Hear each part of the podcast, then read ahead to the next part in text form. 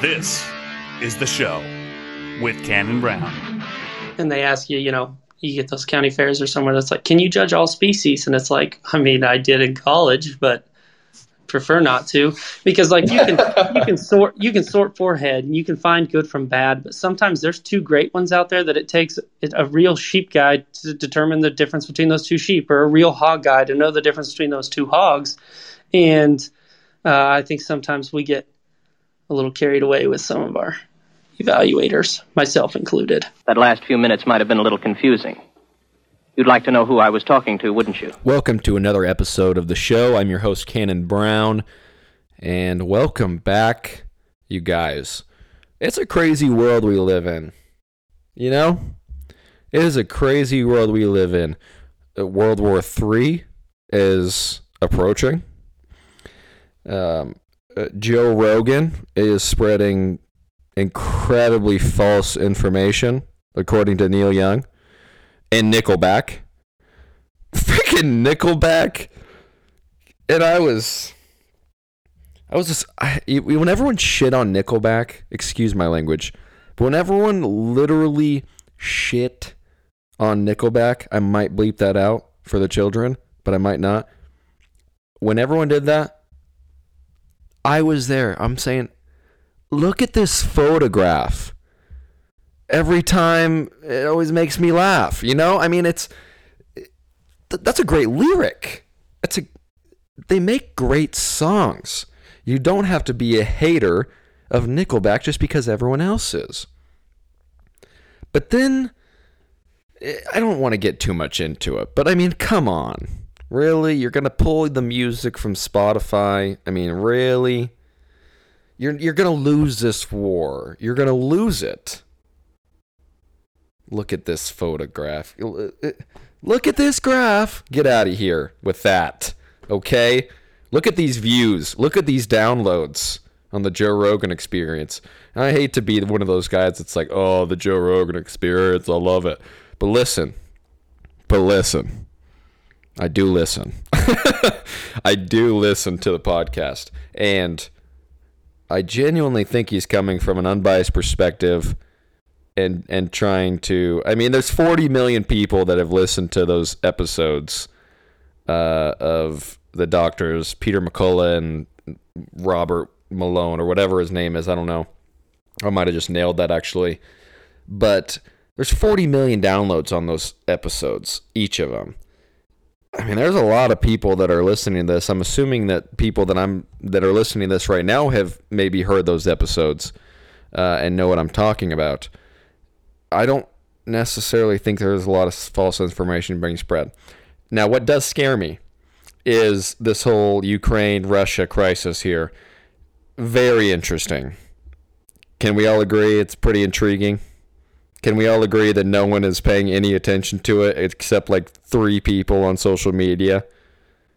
And like one of them is Philip DeFranco, and he's just like a he was like a YouTube guy and he gives like the most in-depth one minute videos can we all just realize that there I, I haven't like i know there's stuff out there about this conflict and we're learning more and more as uh, russia kind of brings in troops ukraine gets ready the us is doing whatever we're doing maybe we want war probably don't hate me for that comment audience that is mostly right wing but we probably do want a little bit of war. I mean, it's it'd probably be good for the economy, for our inflation, and um, Russia and Ukraine. That'd be a great spot for it, right? In the in the frigid, in the frigid cold. Gosh dang! So Russia and Ukraine. That's that's a that's a bit scary to me. That's that's a bit on the nose, to where you're like, hmm, is this a little bit more? Is this a little bit more than it is? And guess what? I'm to have a special guest next week. Uh, I think I'm to have Mr. Kirk Swanee, Kirk Swanson, back on the podcast. And maybe he'll talk for four hours this time. Last time it was like two and a half hours, two, two hours and 45 minutes. I might get him to talk for four hours because we chatted the other day about him being back on the podcast and we talked for an hour and a half. And I didn't say, I maybe said five words, guys. Go back and listen to the episode and count how many words I say, like genuine words that I say between him talking. I I really I I don't get a word in, and it's not because he's doing something wrong. It's because I'm just like, just, you can talk forever. I'll just I'll just bask in it. And and Kirk Swanson is deep in this stuff, like really really deep in it, like almost too deep for a pig farmer in Iowa to be in this deal. But uh, whatever, we'll get into that later. But Kirk's gonna be on. We're gonna have him on next week. Uh, I believe. I hope that we can sit down for an interview. Um, actually, I'm, we're probably going to do it on Thursday. So when you're listening to this, I might be sitting down with Kirk Swanson for next week. So, besides next week, when we talk about a whole bunch of shiznat, I have an episode for you this week, as you can see, and it is with Mr. Zane Mackey. Zane hails from the Isle of Torrington, Wyoming. It's not an island, um, but it sure as hell could be uh, because there are some interesting folks. And we talk about it in the interview, but there's a lot of high quality livestock around there. Uh, I mean, Millers are there. Never heard of them. Uh, there's a bunch of sheep guys there. Um, there's there's just so much in a concentrated area where he's from that it's kind of it makes sense that he's livestock oriented. Uh, I, I, we didn't really talk about it in this episode, but his, his parents showed cattle, so he kind of has uh, a little bit of background before he started showing sheep and stuff. Uh, but a great guy, fantastic guy. We have a lot of the same background. Uh, we both went to Casper. I'd never really met him until many years after Casper. Um, but I knew him. I knew his. I, I knew his his name. I knew his brother's name. It was kind of one of those deals where you're like, oh yeah, they used to judge here. They're off doing other things. Um, they're just older than me, so I was like, ah yeah, whatever. But me and Zane kind of got back together when he was judging shows down here in Arizona. He judged a couple of them, and we got together, sat down. Uh, or I told him that we need to sit down for an interview, so we finally got it done. So I hope you guys like it. I talked for extremely long in this intro extremely long. I don't know why, but I just feel talkative today. Go listen to the Keeper Pen. Go listen to Cattle Pros. Go listen to Legendary Mindset. Um, if you listen to all the episodes already, just here's a quick trick.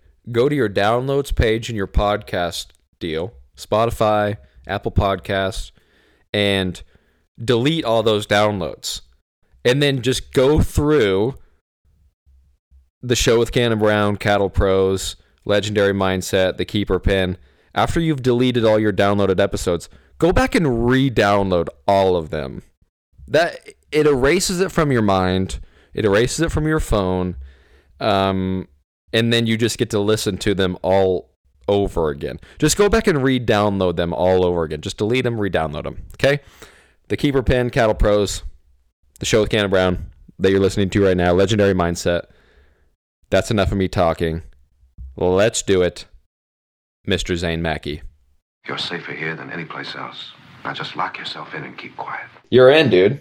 Mm-hmm. You're in the podcast, right? This is this. You're in, dude. This is what it in, is. In like Flynn. In like Flynn. I've never heard that one before, but I'm going to take your word for it that that's an actual saying. It is now. it is now, dude. Uh, how's work today? Busy and cold. So how much time do I have from you?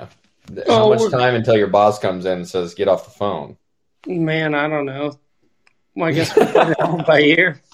So we're doing a four-hour podcast today, folks. Just hunker down. We're going to take a little bit of Zane's time here uh, uh, of his workday. Yeah.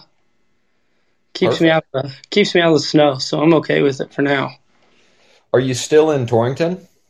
I'm in Bridger, Montana today. Oh, Bridger, Montana. Oh yeah. Oh, God. is that your home base? No, well, well, my office is here, but then I uh, in Powell drive back and forth, and then we go to uh, Terry, Montana too. Have, there's a beanery over there, so go to that one quite often as well. Very nice. How much snow do you have up there in Montana? Oh, I think we got like an inch here in Bridger today. There's Yeah. a um, there's a uh, ski resort in Bridger, isn't there? Um, there's one right over in Red Lodge, which is like Oh, Red Lodge. I don't know, 20 miles away. Uh, this is like we're just talking with each other, but the, the the listeners don't want to hear this. But how close are you to like Columbus, Columbus, Montana? Man, I don't even know where that is. Oh, it's a small little town outside of Billings, but it's like in between Billings and and Red Lodge. Oh, I would. It's- you ever been? You, you know what Midland, uh, the bull test? You know where Midland is? Yeah. Right there. That's where Columbus is. How close are you to there? Oh man, I'm- I can Google it. No, don't worry about it. Ridiculous. I'm just asking nonchalant questions here. Just don't worry about me. Just Yeah, curious no- as to where your lo- locale is. Well, now I don't know where it is. Well, you, you're going to have to get more tuned up on your Montana geography, I think, if you're going to spend some, a little bit of time up there. No. Oh, it's 45 So- minutes away. 45? Yeah. Interesting. Very nice. Well, so what are you doing? I, I, I, you kind of explain to me what your job is. I don't really know what your job is. You- You're pretty general. So explain to me what you're doing. Oh, field rep of some dry beans. So, but mainly just pinto beans. And so from Casper North, we just work with growers um, in terms of contracting seed and then work with them throughout the summer as they're growing them. So we'll do like weekly visits out in their fields and walk through, look for plant diseases and things like that. Some of them will have like worm traps, you know, some cutworm traps and stuff. So we'll change the pheromone and stuff in those. And then in the fall, we'd take in some harvest and man, just package them, clean them, and send them all over. Are there a lot of beans grown up there? Um, I mean, I there's a. I'll tell you this: when I moved up here, I did not think there was as much farming up here as there is, and it was kind of a little bit uh, blow my mind. Really? Yeah, I thought Montana was just kind of a ranchy country. Did not know there's as many farmers as there is. Yeah, especially in like eastern, right? Eastern Montana. There, there, there's a bunch of farmland on that on the plains. Yeah, we have a Um, pile more growers over there in eastern Montana than we probably do over here.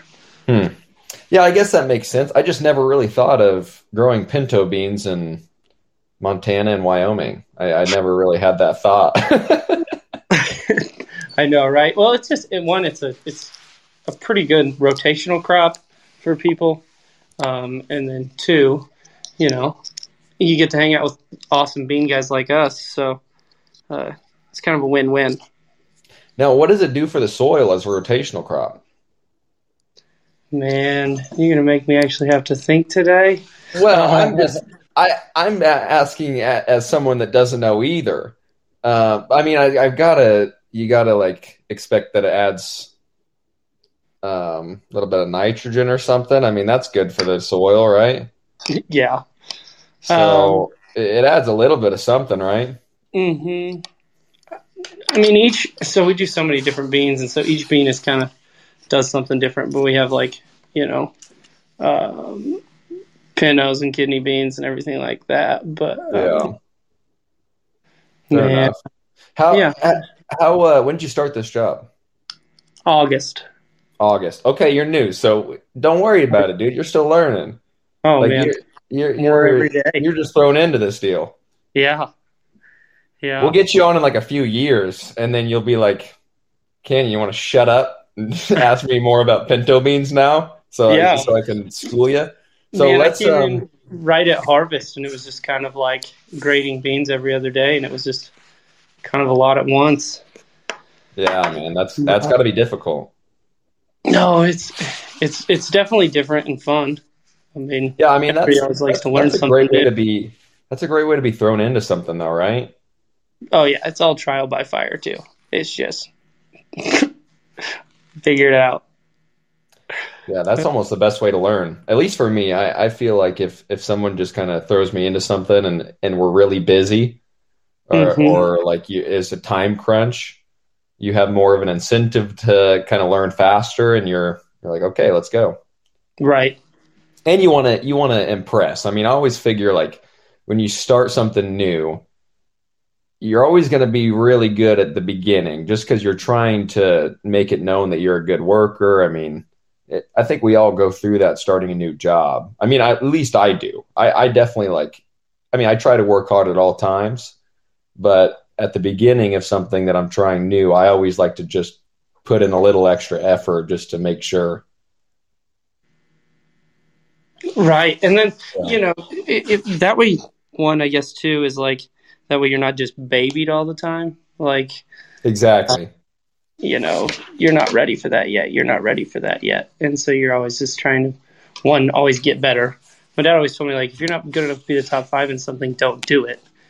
like, I don't know if he's just embarrassed to be around us or whatever, but, I'm just but um, like, I, I think that correlates to everything, too. Yeah, I think so too. So let's um let's get to your origin story here. You're, we're going we're talking to you as like you're a superhero here. Your origin stories. Do you like superhero movies? Oh, man, you give me a little Tony Stark, some Iron Man in there. Oof. Did you see that new Spider-Man? Do you like Spider-Man? Oh, Oh, I did. I've seen a bunch of TikToks about it. I haven't seen it. Oh, buddy, you got to go see that one. Well, I feel like all the the good parts are now ruined for me because I saw it all on TikTok. We got the old two original Spider Mans popping out on there. Okay, well, you didn't. Okay, how dare you? Spoiler alert. I said spoiler I- alert in there. You did not. there, there are ears in here that might not have known that. First of all, and then and don't spend their time on TikToks getting Spider-Man spoilers. That's first of all, it's kind of on you. I Uh, know, I just, I just want to say that if I before I saw it, if I saw anything, and I don't go on TikTok too much, but when I do, I really try to train my algorithm. So like, like, and this sounds really weird, but like I'm in a relationship, so any gals on there, I try to swipe really fast. So the algorithm's like, no, we don't need to show them that. Any like funny things, I like to spend my time on that. Any Spider-Man spoilers, I swiped as fast as I could. So I was like, algorithm, Chinese algorithm, do not spoil this for me. And then I saw it, and then, and then I was fine to watch the TikToks after. But you you got to train that algorithm, saying I, I really think you have to look into that. Yeah, I man, I get so bored sometimes, and it's just like, wow, I guess I'm gonna watch. Well, actually, more so, it's like I'm gonna sit here tonight and I'm gonna get on TikTok for ten minutes before I go to bed. Next thing I know, I'm been it's on two for hours hour. later. Yeah, Yeah, I, I've been in that, dude. I um I would like to sit here and say that I set a timer. I don't set a timer. Who who actually says that? Have you heard that? Where people are like, set a timer for yourself on your phone for 45 minutes and then you have to get off TikTok. Oh yeah, they have like the what is it, the social media uh, timers on their phone, or Oh my the gosh. or then you get like the bedtime reminder on your phone. Like it's yeah, Alexa. exactly. And we're excluding some people out of the conversation right now, but I think everyone's aware of the TikTok phenomena. And I think everyone has scrolled to the point where they're like, hey, it's that guy where he's like, hey, you've been scrolling for way too long. And I, I want to hit that guy in the mouth every time he, he comes across my page.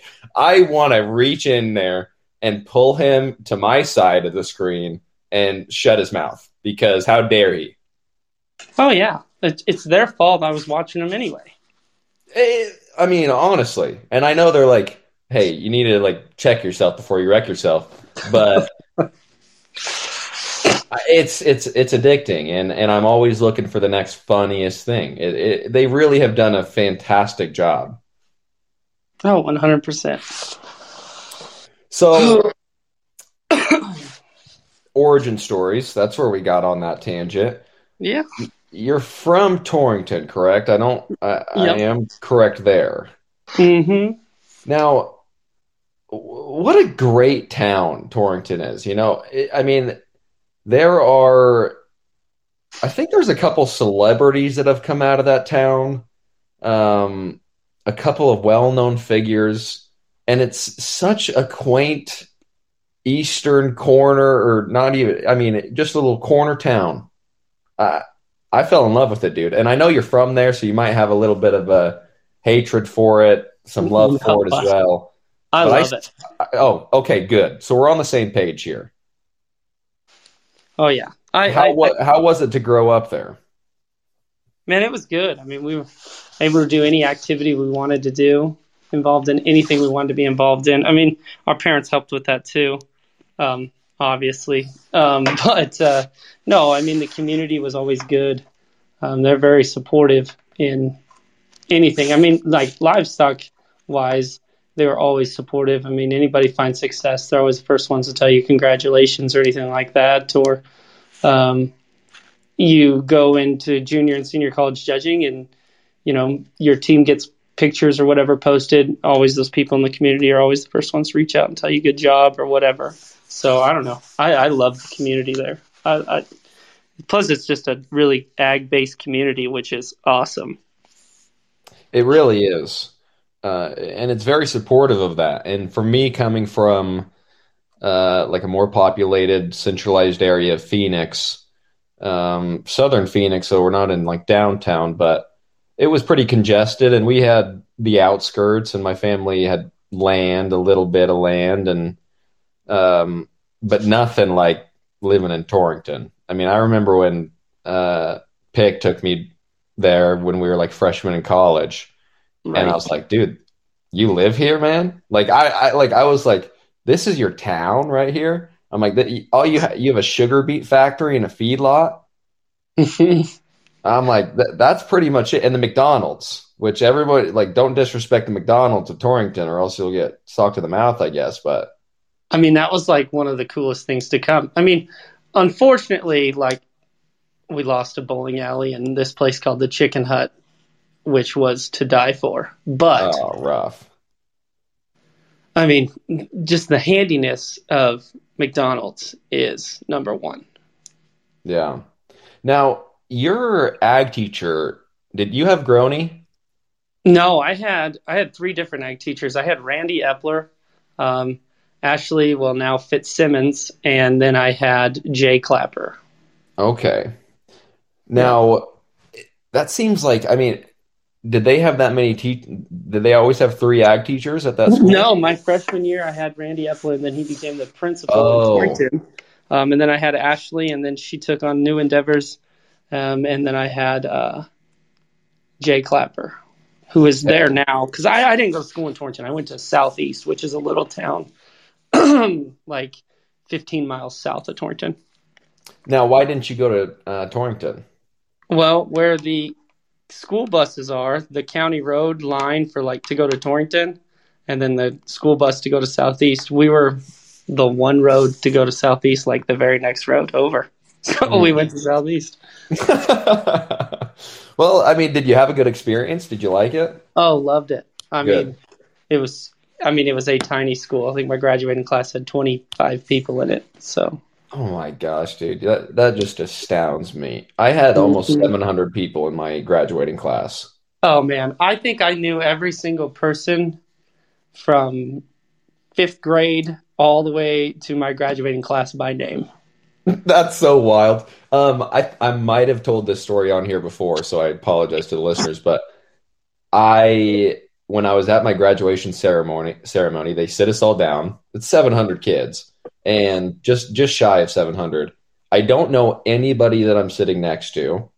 I might know like I I know like a couple people in the row in front of me, maybe one person in the row behind me.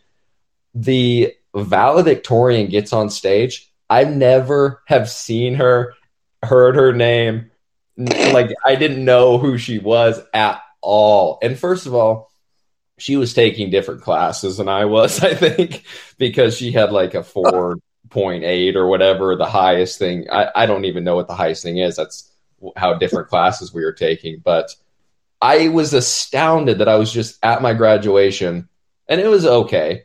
But I didn't know anybody next to me. I didn't know the valedictorian and the um what's the second one? Who's the, the salutatorian? Salutatorian she doesn't listen, so I don't care about bashing her on this. she literally stole the graduation speech from Twilight. Like, I, I don't know which movie it's from. It might be the second, it might be the third, but there's a graduation speech when they all graduate, and she word for word stole it. I mean, and I've ne- I've That movie I- was like a cultural phenomenon. So I it mean, was, yeah, but I've her. never forgiven her for it for not giving me original content. I, I just I can't ever forgive her for it.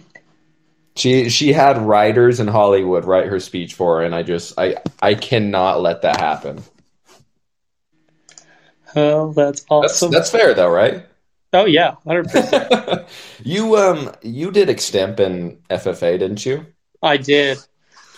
Now which was that was I mean I always like to think that I can well my brother and I pride ourselves when we go back to our grandmas on just making up stories and just kind of feeding off of each other to make up the most bizarre story we can for her.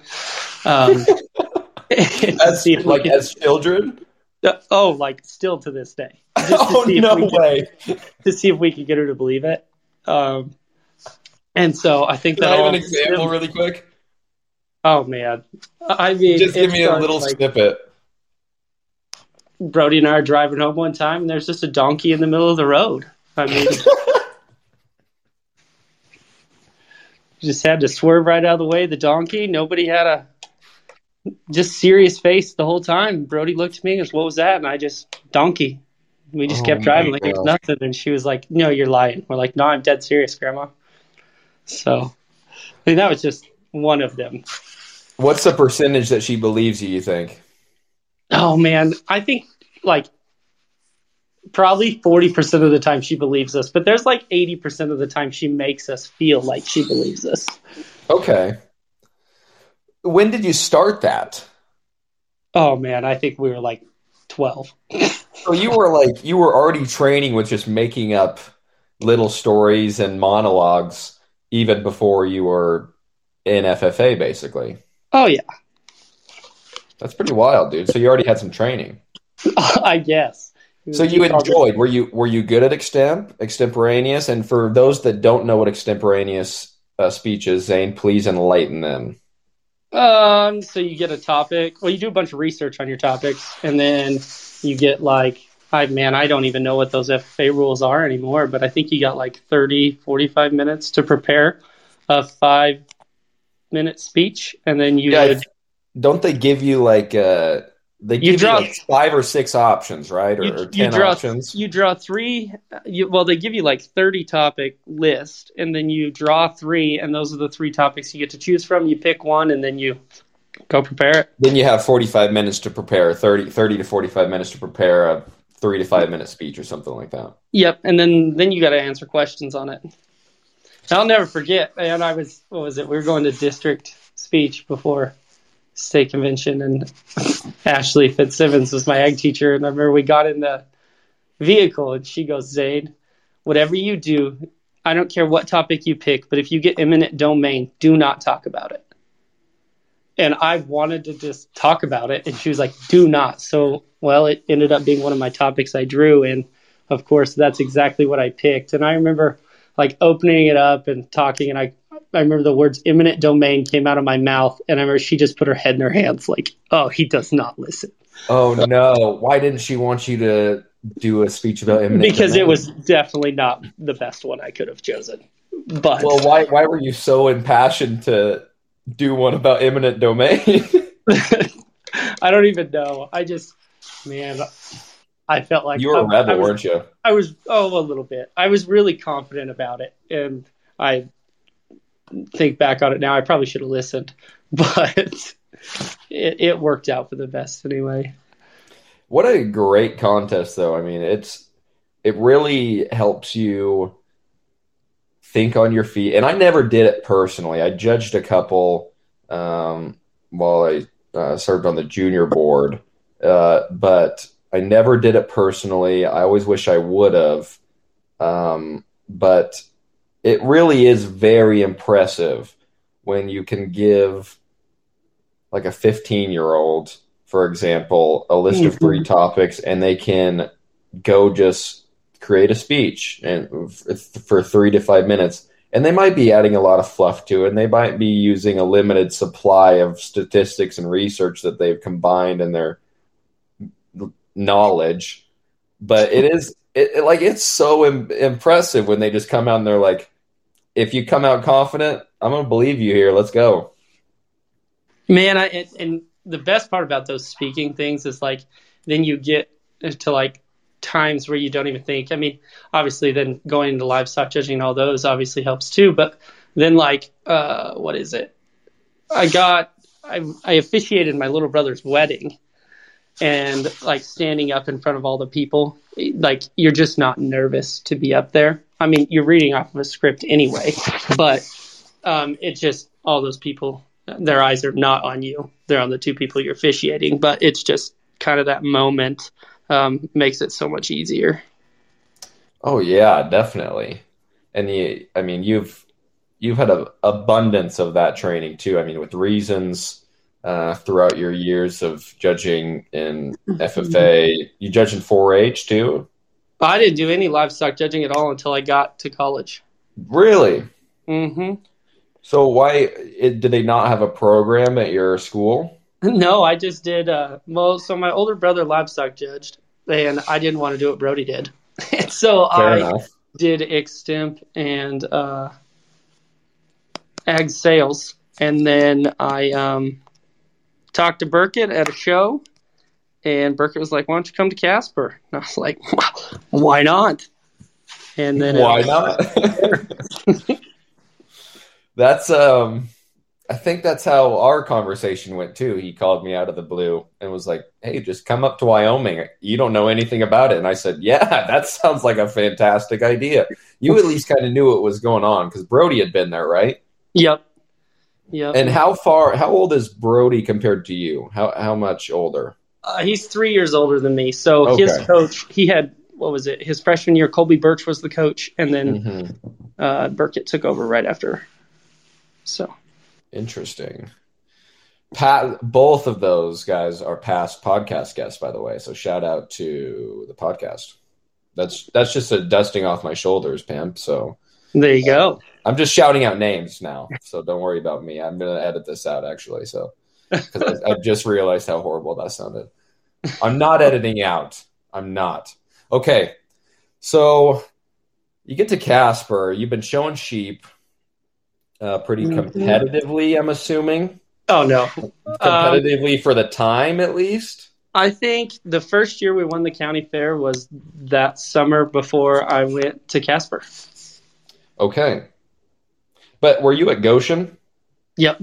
That's a hard county fair though, right? I mean, that's a that's a pretty tough county fair. Yeah, um, I think it's. I mean, I'm. People in Wyoming might hang me, but I think it's one of the top five county fairs in the state of Wyoming.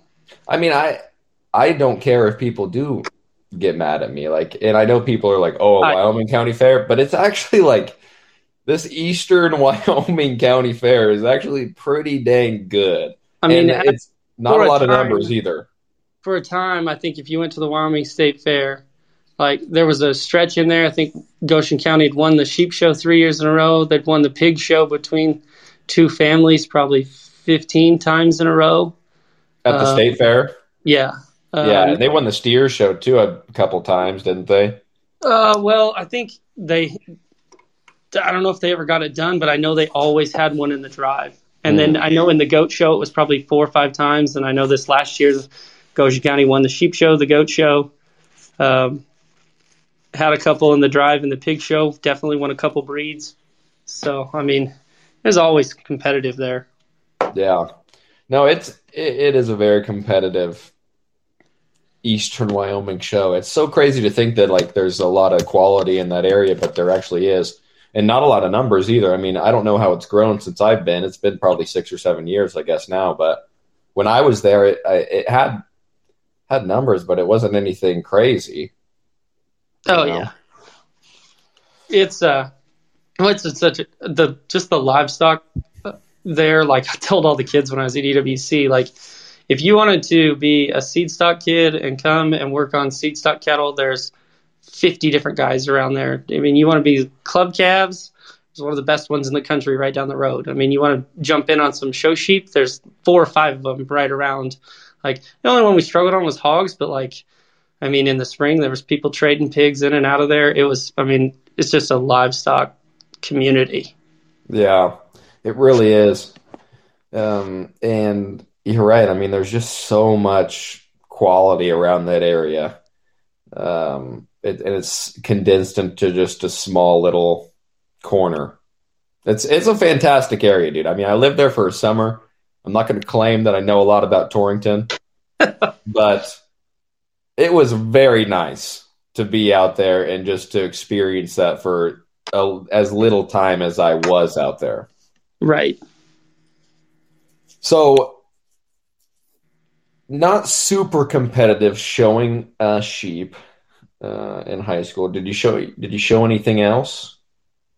Oh, we when I first started showing in 4-H, we showed some cattle there for a bit, but like, um, we kind of got out of that and we're kind of into sports, and then we got into sheep, and then it all just started. Like my older brother and I, well, I showed, and uh, man, I was not very good, but I was like, it was when we were first learning, trying to figure it all out, and that whole time you had to just be that annoying kid that asked everybody a question or you would go sit in a chair and just watch somebody and be like hey man can i just sit here and watch you clip that leg? Or what are you drenching? Why why are you doing that? How are you feeding that thing? And then actually go home and put it to work. And so i i'm not gonna lie i sucked. But uh my little brothers got to reap all the rewards and uh they had a very successful show career so Well, yeah, you just kept being a sponge, just soaking stuff up even after you were done showing, and just kind of Mhm. continued to bring the bring that knowledge, bring the tricks of the trade back to your brothers, right?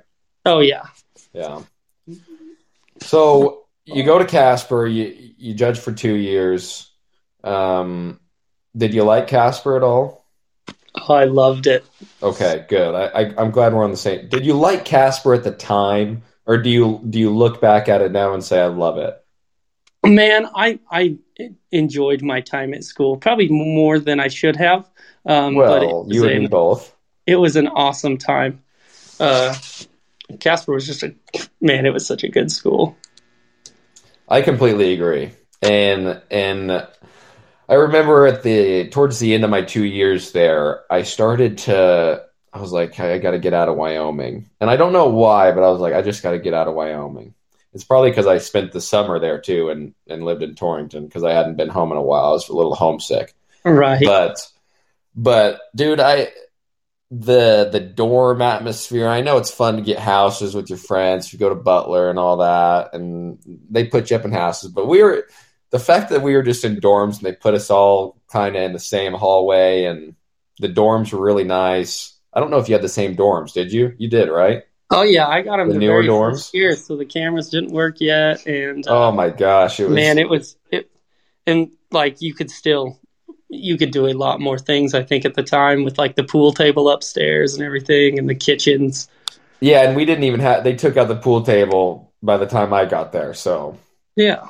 So that was sweet. we had a pile of stuff in there. Man, they had like a game room in there. They had like rooms on the end of the hallways with those couches and stuff. But then on that first floor, there's a a giant room with like, oh man, I don't know. There's like 50 beanbag chairs in there and a giant TV. Yeah. It was great, dude. They they had they had a great little dorm facility that was brand new. They had a great cafeteria that was brand new.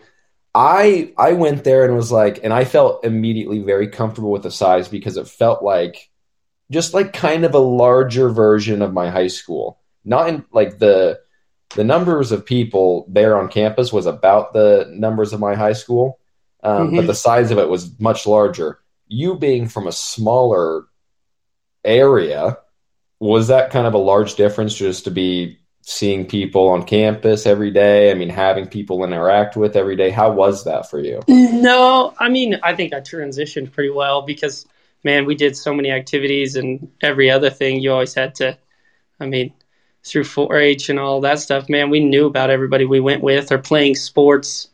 You knew everybody there. And so it was like, uh, and then just the ag classes and stuff at, at Casper, man, I don't know, the way Burkett and them facilitated that where you got to say your names and they embarrass you with your emails and everything right there at the very beginning. Like, you you get pretty welcomed into meeting everybody right off Yeah. the bat. I always forget that there were days where they would just be like, yeah, like we'd just be walking to the calf and they'd be like, yeah, I haven't talked, or I'd be walking with Josh Berry or something, Tyler Pickenpaw, and they'd be like, yeah, I went to high school with him, played sports with him, but we don't talk. Like, and it was like almost everybody that they knew, but I didn't know because they were just like not friends with them. But they were like, yeah, we we knew each other a couple years back, but we don't really talk anymore. It's crazy how small of a world Wyoming is when you really think about it. The fact that there's only 500,000 people around there, it might have actually jumped up quite a bit since the whole pandemic deal. I bet a lot of people are moving there, but under a million Easily. easily. And that's, I mean, there's there's six million people in the metropolitan Phoenix area. Oh yeah. It's, it's freaking insane, dude. I, I like it was a culture shock for me a little bit, but I I really really enjoyed my time at Casper. Yeah, it was a good time, man. I and and some of the people I met are just awesome, and ah, teammates I had are good dudes, and it was awesome. I hadn't seen a few of them. Went to one of their weddings this summer, and it was kind of a, a pretty neat deal. All of us getting back together. So, That's always a good time. oh yeah, And you um you went to Western right after Casper, didn't you? Yeah, For just for a semester. Yeah, you pulled the what I did at Tech. We we have a lot in common with our stories here. you went to Western for a semester. I went to Tech for a semester. You went to you went back to Wyoming, right?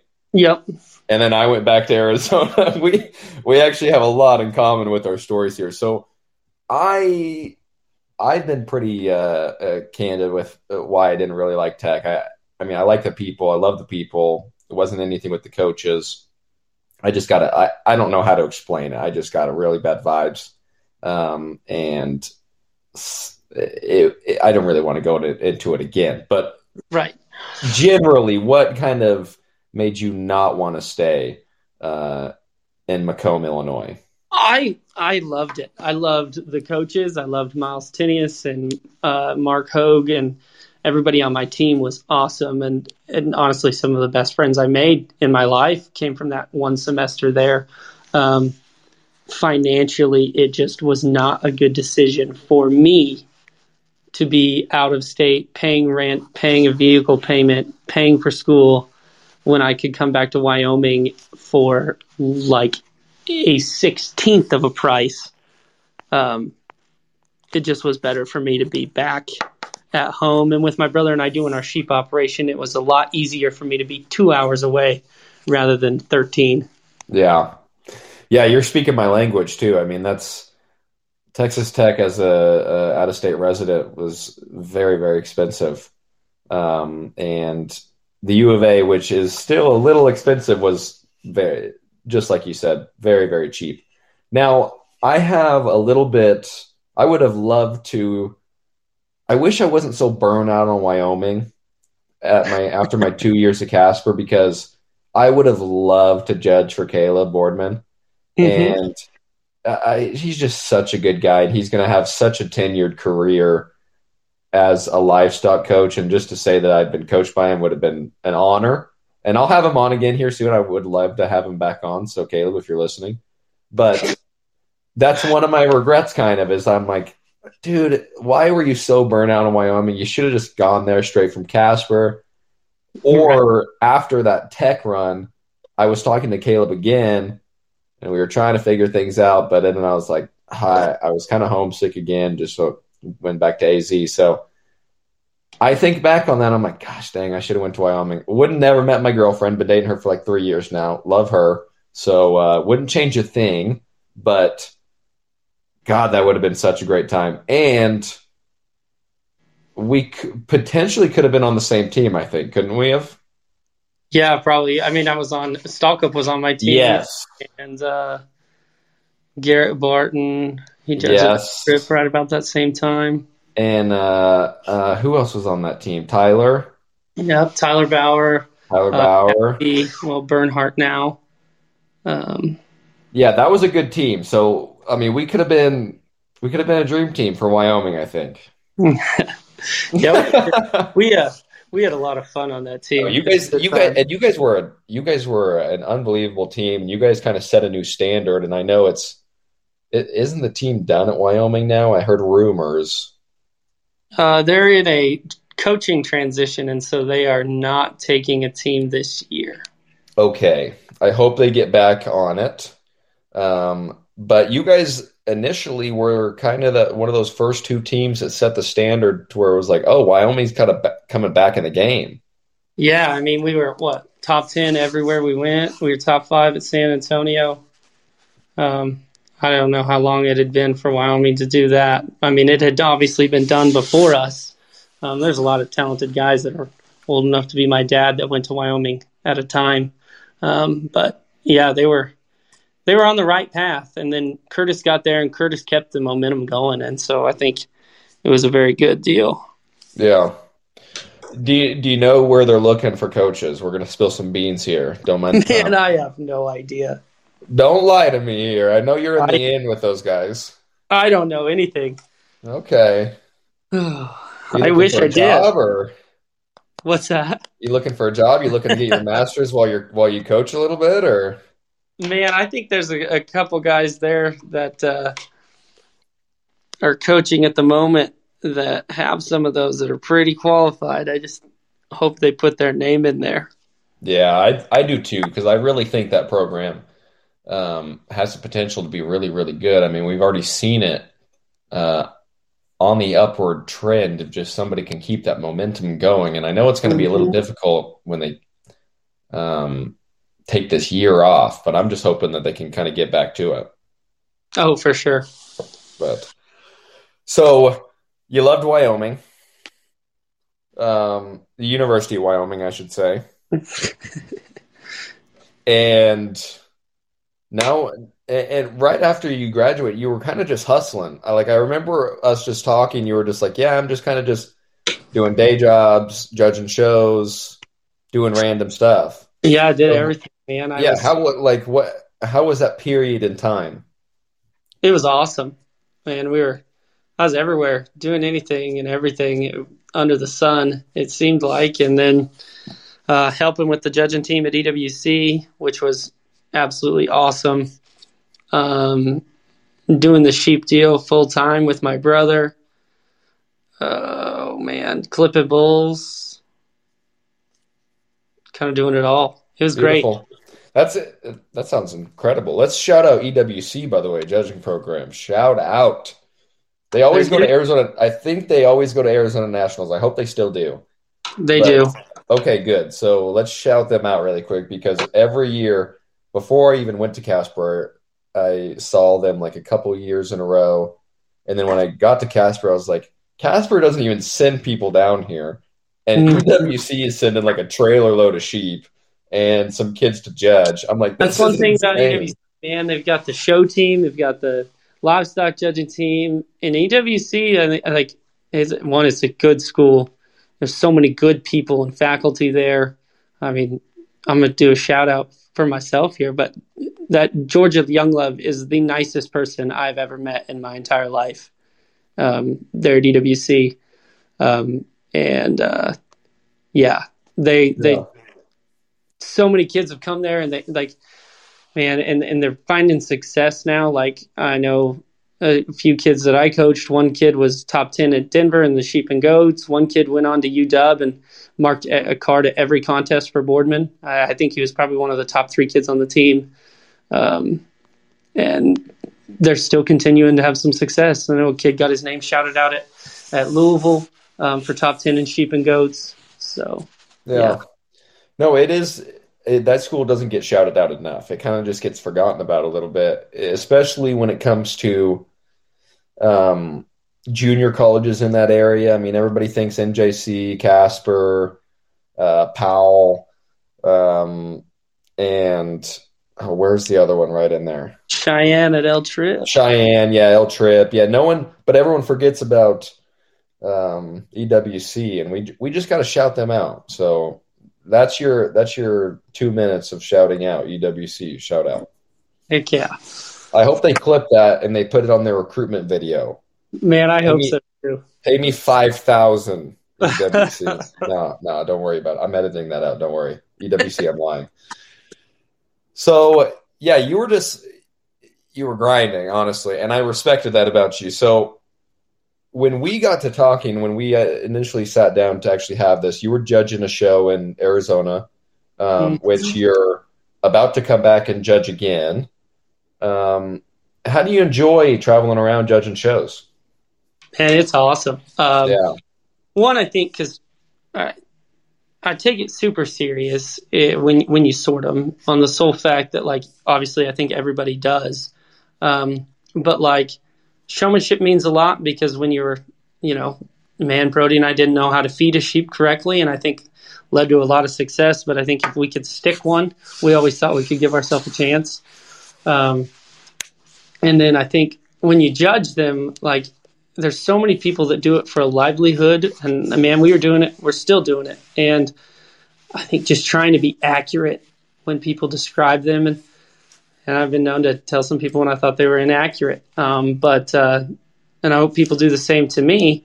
But I think like I just want to do everybody justice, whether you're first or tenth. Like I hope I'm accurate in the way that I talk about each one of them and maybe my priorities are different than somebody else. But at least if if we call out the same flaw, then you have no reason to be upset.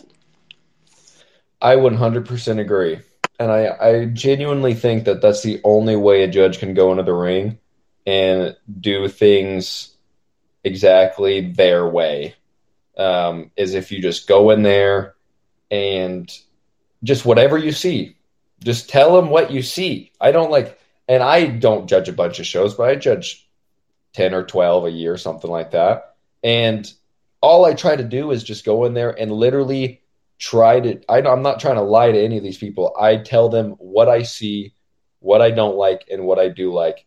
And sometimes I might not catch something that somebody else sees, or sometimes I'm not focused on the one thing that someone else is focused on. I, I think I catch that a lot too. And I catch a lot of judges doing that too. Maybe they're focusing on one thing where I'm like, I wouldn't have focused on that on this one, but like this other part of it, I probably would have focused on. You know what I mean? Mm-hmm.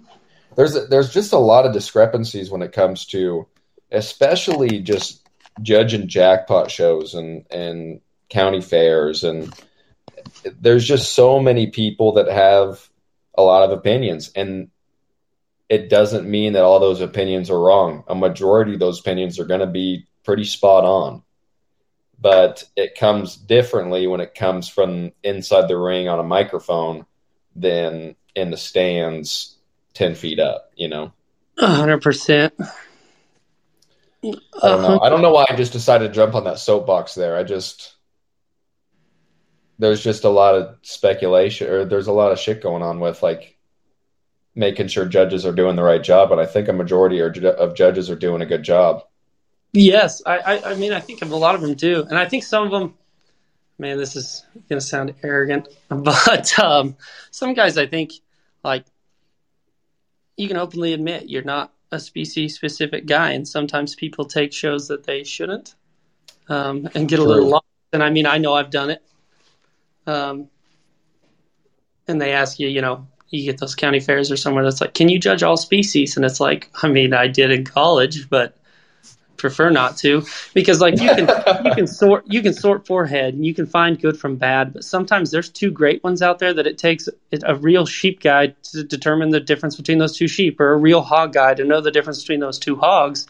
And uh, i think sometimes we get a little carried away with some of our evaluators myself included. Oh uh, i will raise my hand and be the first one to admit that I've taken shows where I was like, "Ah, oh, man, you shouldn't be really doing this one right here." I remember, and I it's been a couple years, so I can say this. I don't even know if they'll have me back. Maybe have me back to Judge Hogs, and we'll talk. But Caldwell, Idaho, um, they've got one of the biggest goat shows on in that northwest area, and they had like a judge falling out. So it was actually me and Stallcup they called me for hogs. I told them I had to see if I can get work off. They called uh, Lucas, and he took the hogs. So I was like, "Yeah, I'll take the goats, whatever." I didn't know that they had 200 head of goats. Like, and I'm not a goat guy, man. And, and I, but I always thought I was like, goats are one of my best species, especially in college. I mean, I could get, I could work through a goat class pretty easy. I mean, I can get through this. Oh, buddy. Oh, buddy. That was a lot of goats that day. Those two days, showmanship and market. I, I mean, I powered through it. And I say this to anybody that's going to take a show that's out of their comfort zone. It really made me a better evaluator, honestly, because it put me in such a high pressure situation that I probably wouldn't have been in for another five years.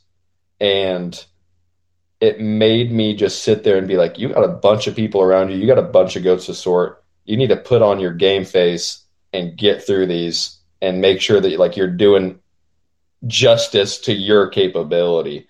And that's all I could tell myself, honestly. Yep, and and and and in that land, man, I just I I I I really hope like we continue to do it. I think people are doing it now, and I think obviously people doing. There's so many guys out there that and females said them both um, that know exactly what they're doing, and, and they're very talented and qualified to do those things. And I think uh, my biggest thing is just I think there's people around and, and producers around that. I mean, go about it the right way. Um, but I still think we need to keep evaluators accountable for um, missing things, being inaccurate. Can't Yeah. hammer that one enough. I agree with you. I think there's just such there, there's such a for as many people that want to judge shows, there's such a small amount of people that are judging shows and that that are like um, that are being called. You know, I mean, there's a lot of people that want to judge shows out there. There's a small number of people that are getting called to judge these shows, and there's a bunch of county fairs, um, which goes to show that you can't just have anybody get in there and get on a mic. I mean, it takes a special kind of personality and I've seen all types of personalities either while I was showing or helping in the ring in NJSA. You can have a bunch of different personalities in the ring, but it takes a special kind of person to get in there, give your opinion for eight hours, and hang your hat on it and say, "See you later." It's Mhm. in, in the back of my mind now. Yep. 100%. It's um such a wild concept, but I agree with you. I mean, I don't know why there hasn't been like a rate your judge pop up yet. I feel I feel like judging 101 or livestockjudging.com that this is a free idea for you guys. Uh, I wouldn't mind a little bit of assets in the future, but do a little rate your judge. Put a put a put a little link on there to a different platform where people can go in there, review their county fair judges, review their jackpot judges. There's got to be a way to get all these junior organizations to go to one site to look at who's being offered to judge. I mean, I, why hasn't this been done? I don't know. Oh, I don't either. Or like a broker firm, like, hey, I've got 20 guys, call me, and then you set it up and you just start farming out shows. Should I do it? I mean, we might have just created an idea. Should I just? I mean, I might have to. I don't really want to build the platform, but that sounds way better your idea because I'll just do it over the phone. uh, but honestly, like I think that'd be a great idea for Judging 101 or Livestock.com. I know they're. I don't even know if they're. Um, I mean, I think they're both trying to revamp their deals, so I Yeah. think something like that could be really, really cool, where you could get live feedback, and it could be great for the judges themselves. I, Oh. I would. I mean, I wouldn't love to go on there and look. I mean, now that I say it, I wouldn't. I would. I would hate that actually. I was going to say, you're not really want to get a read. I mean, don't think You're I going to would. read some of the reviews because you want to know how to get better. But like some of them, I mean, they could get pretty hostile. They could get hostile, and that's the one thing that was um, Dr. Brett Kaysen. You know Dr. Brett Kaysen. I don't. Um, he was a judging coach at CSU. Great guy. Works at National Pork Board. Um, I believe. I hope so. Uh, he told me right out of junior college. I was talking to him. I was like, "Hey, I'm about to start judging some shows. I'd love, I'd love for some of your advice. He's been a great mentor to me." And he, the first piece of advice he gave me was, "As soon as you're done, and as soon as you take backdrop photos with your half smile, get out of there as fast as Mhm. possible. Don't talk to one single person. It doesn't matter if they want to tell you good job. It doesn't want to. It doesn't matter if they want to have you come over to their rig and see another piece of livestock that they have. get out of there as fast as possible because at some point you're going to find somebody that finds you. They've had a couple of many two drinks and they're going to be a little pissed off. Oh, they do the they pull the you got a class of twenty in there. What's wrong with my animal that was you know? yeah. Oh my No. gosh, I've already like- forgotten. I I've forgotten my grand drive. Today. I, I don't remember the white one. Yeah. Yeah, that's that's just but that was a great piece of advice and I've always kind of taken that to heart. And I do I enjoy when I'm walking out shaking people's hands and if they want to say, "Hey, thanks for coming out." I, I appreciate that blah blah blah, but I'm not trying to spend any time right there. And I did I've done that one time and I immediately regretted it. Me immediately regretted it where I stayed over a little bit too long, was waiting for an airplane and I was like, this is a bad deal. This, this is a bad idea. But uh, no, it it'll all work out. It'll all work out. Mm-hmm. So, free ideas for everybody today. Um, all right, man. Well, uh, give everybody your info. Let's let's let's give your Facebook or Instagram, Twitter, whatever you want to plug. Yeah, it's just Phone number, email. most important one's just Stonecypher Show Sheep on Facebook or stonecypherss.com. Check out the website, see the sheep. Beautiful. And what what is what are your uh you guys offering anything here in the spring? Pretty soon you guys started Oh, yeah. Oh man, we're we're You're in the done. heat of it. We're done. We have Oh, one, you're done. I think we have one ewe left. Oh, beautiful.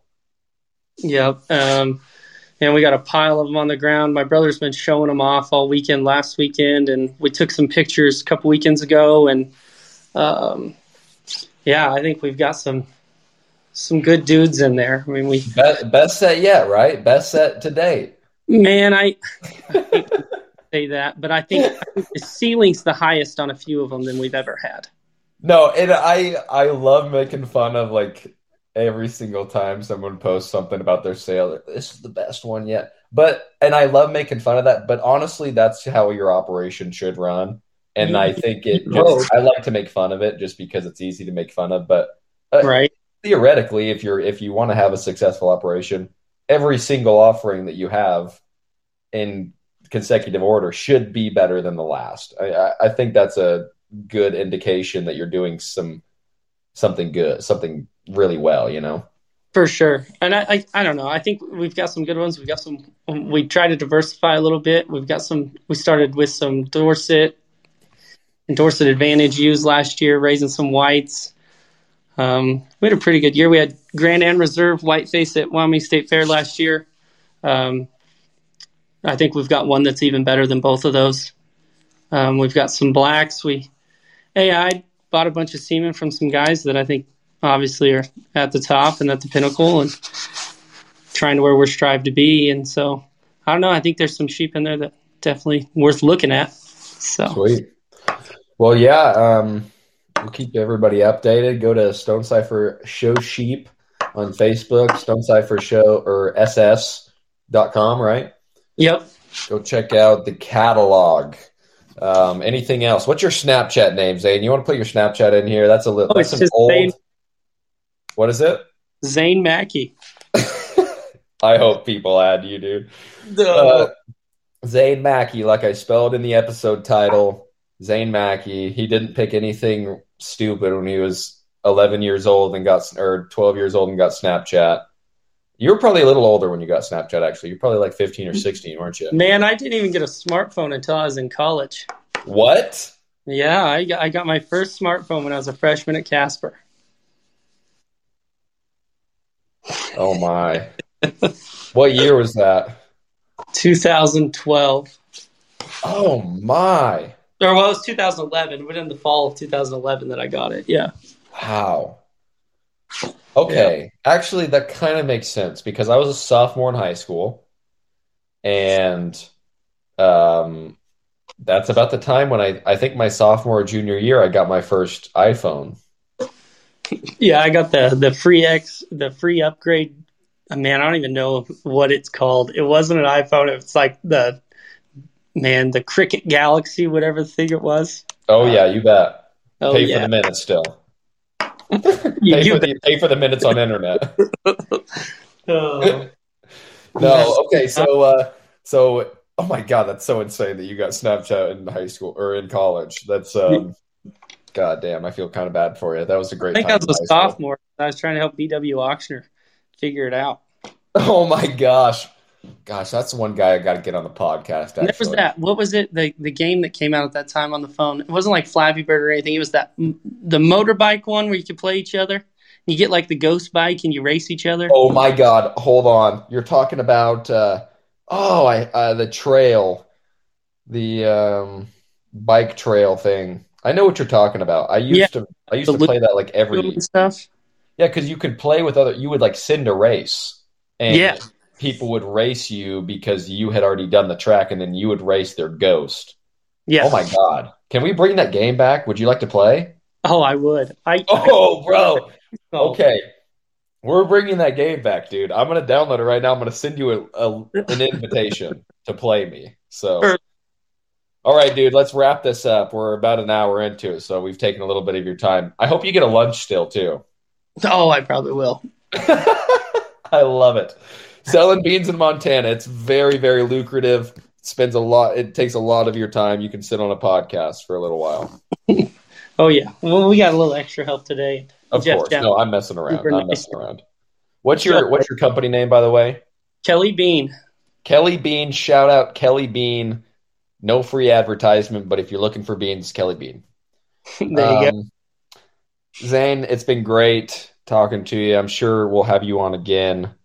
Um, stay on for a little bit afterwards so that I can make sure the audio downloads. Okay. All right? Okay, dude. Well, it was good talking with you. Uh, you have a good rest of your day. Yeah. Thanks for having me. Time's limited, so you must listen carefully. Fantastic guest. We'll be we'll be doing that again. I thought we had a real good flow going there, me and Zane. I think we could have talked for a little bit longer. Uh, couldn't take away from his workday for too long. So here we are. It's the end of the episode, and you're in the uh, you're in the outro now. Welcome to the outro. Hello, hello, hello. So we'll be back next week, uh, like I said, with Kirk Swanee. If I can sit him down for an interview and get him under four hours for an episode, I will release that. Might release two of them, just part one and two, because it might be a long one, guys. I just I, I keep saying this, but I just want to brace you. That episode might be super long, so might have to release it in two or three or four, whatever. We'll see. Um, but come back for that. Uh, like I said, I, I mean, I'm trying to get back to a regular schedule.